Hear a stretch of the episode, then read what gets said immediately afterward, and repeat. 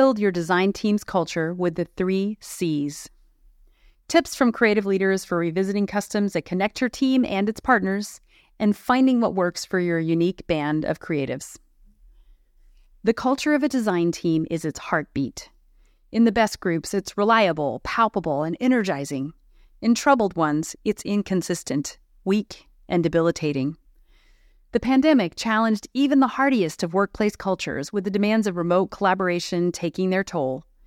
Now that all the effort spent recreating organic social connections through incessant happy hours has slowed, many leaders find themselves wondering what to do next to keep teams connected. But there's hope.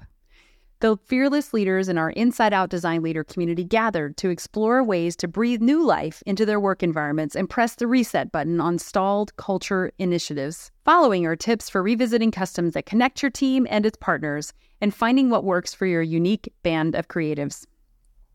Collect. Before setting off on a fix it spree, take time to review your current state, uncover the gaps and opportunities, and make sure you have the support you need to drive change people. First, figure out who on your direct and indirect teams really needs to understand each other, deliver on shared goals, and collaborate well on a regular basis.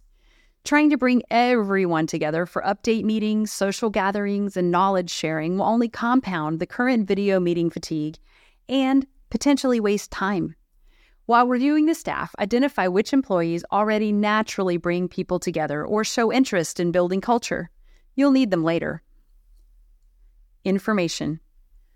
Once you know who your audience is, launch a listening tour to uncover what they want and where they feel the gaps are in the current work environment and culture. Are there too many gatherings already?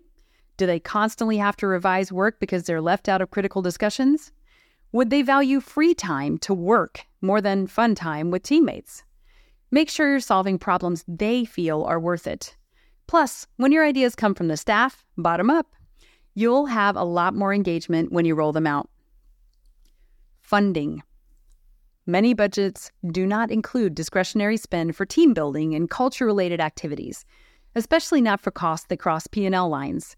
While you could wait until you have an amazing idea and hope someone is willing to chip in to pay for it, you'll save time and frustration by gathering budget commitment from all involved teams in advance. With no skin in the game, leaders of other groups will deprioritize or derail your plans. So get their buy in up front.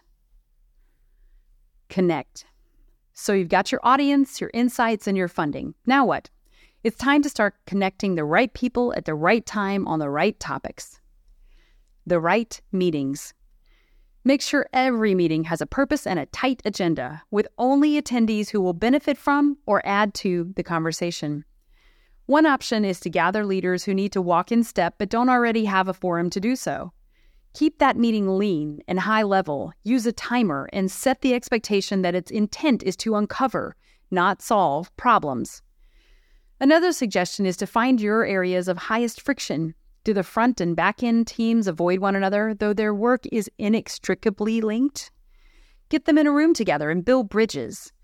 The work of connecting the right people will pay off. Culture clubs. Remember those folks you identified earlier who are already good at bringing people together? It's time to engage them in a culture club. Their mission is to work across the staff to gather ideas and create structured events that build and reinforce your team's culture.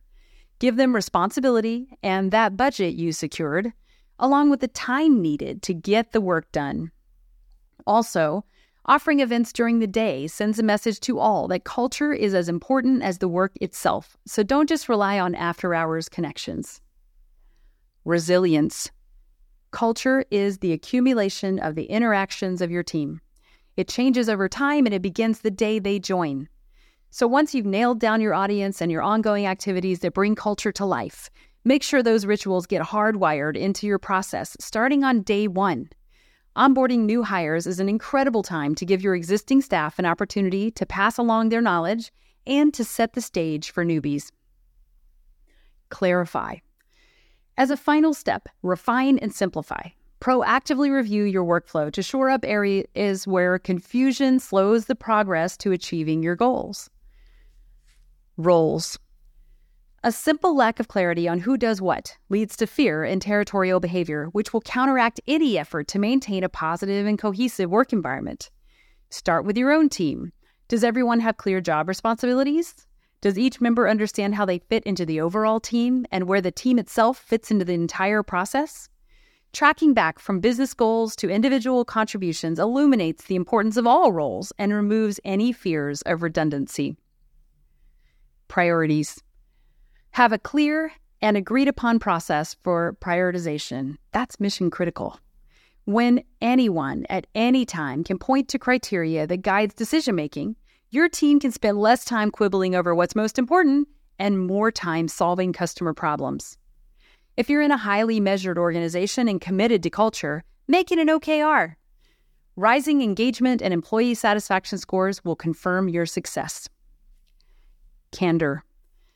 To overcome the inevitable misunderstandings quickly, be sure any culture you're building fosters a safe space where candor is encouraged. Being able to openly discuss challenges and provide feedback constructively boosts morale and supports individual staff development. The book Radical Candor remains the gold standard for how to bring an entire team along on the journey to honest and genuine critique that drives results. All this might sound like a lot of work, and it is, but it's absolutely worth it. A great work environment improves results, draws the best talent to your team, and retains them through all the changes to come. Make no mistake, as the economy rebounds, companies who have left culture unattended will struggle as their key players depart for awesome team environments where they can thrive. So, even if it's not in your job description, don't wait for someone else to fix it. Use the three C's to collect, connect, and clarify for your team today. The success story you will write by spearheading positive change will go with you to your next job. If you're a senior design, experience, or creative operations leader of an in house team at a high profile brand and want to connect to others who share your unique challenges, let's talk. Our Inside Out community hosts roundtables to support the learning and growth of our members, and I am honored to get to facilitate those discussions. This has been Rebuild Your Design Team's Culture with the Three C's by Susie Hall. Hey, that's me. Thanks so much for listening.